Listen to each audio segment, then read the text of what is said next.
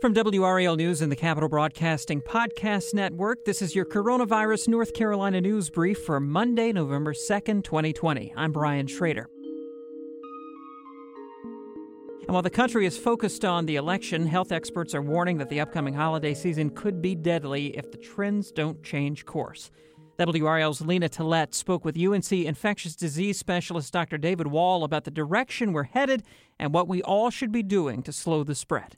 Friday saw the greatest single day increase in the pandemic thus far for the United States, the country adding more than 99 1,000 cases and more than 1,000 deaths. The nation's top infectious disease expert, Dr. Anthony Fauci, saying we could not, quote, be positioned more poorly for the winter. Joining us now is Dr. David Wohl with UNC Medical Center, who helps lead the Respiratory Diagnostic Center there. So I mentioned those national numbers, which are stunning. In North Carolina, we're also seeing average highs for new infections. Tell us what you make of this surge. Yeah, it's really concerning. And not only that, we're seeing an increase in hospitalizations. So that's, again, a big concern to us who work in hospitals and have to think about our capacity. You know, like we've been talking about for the last several weeks, Lena, it, it just shows us that we're we're not doing the right thing, right? You know, we just have to learn from our mistakes and, and have to really take action. This is not headed in the direction that I think any of us want. I've been struck by the decisions of other countries uh, that are our allies, France uh, and the UK, deciding to go on lockdown again and keep schools open only. What do you make of their decision making? You know, I think it's really complicated here and in Europe. There's a lot of political pressure, and understandably, but also economic pressures as well. People are getting tired of the lockdowns. At the same time, we're learning that the virus doesn't care how we feel and any opportunity we provide for the spread of the virus, it takes advantage of. So we may not like it, um, but if we don't do the right thing, then we're going to go back and forth to lockdowns. Look at what's happening in the UK, where they're having to go back to pretty austere mm-hmm. lockdown policies. And I just fear that if we don't do it the right way and then follow up by not relaxing too much too soon, we're just going to keep seesawing back and forth between you know more austere, more rigorous lockdowns, and then surges. I want to just kind of follow up on that, Dr. Wohl. Would you agree with maybe a temporary lockdown here in the United States and keeping schools open?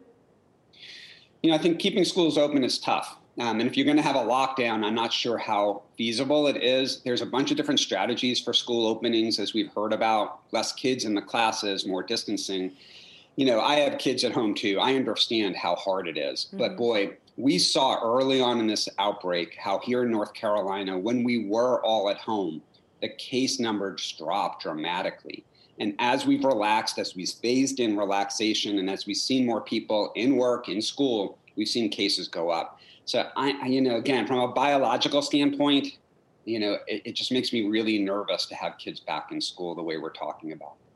Health Secretary Dr. Mandy Cohen is urging people to get tested who attended Trump campaign rallies in the past few weeks. New studies from USA Today and CNN suggest the rallies have led to increased infection rates, specifically in those counties where these rallies are happening. Uh, how do you see these rallies contributing to our higher numbers, and how can people protect themselves if they still want to go? Yeah, again, it comes back to Mother Nature and just the way that this virus is transmitted. So, you know, it makes perfect sense. It doesn't care if you're at a Trump rally or at a Biden rally, or for whatever reason people are together and they don't have masks on. The virus can be transmitted from an infected person to an uninfected person. So it makes perfect sense. Why would it not happen? Is the question. So, yes, if you wear a mask, if you're outdoors, everyone's wearing a mask, the risk is much, much lower. And we have good data from some of the protests from the summertime that showed that transmission was really limited when people wore a mask. So it's not an act of defiance, it's, it's an act of, of denial by not putting on a mask. So please wear a mask. It's patriotic, it helps protect fellow Americans. It's really a simple thing. I think that's the problem. It seems so simple. How could it be effective? But it is effective. Very quickly, Dr. Wohl, you were recently in Liberia. We missed you because we wanted your expertise, but you were bringing your expertise to West Africa. Tell us the work that you were doing there and how it might inform what you do here. Yeah, so I and others responded to the 2014 Ebola outbreak by going over there and trying to understand more about how we could stand up therapeutics, how we can find vaccines for Ebola. And we took that work and applied it to COVID 19. So I went back because we needed to follow up and get that work started up again. We've been following Ebola survivors to understand the long haulers of mm. Ebola.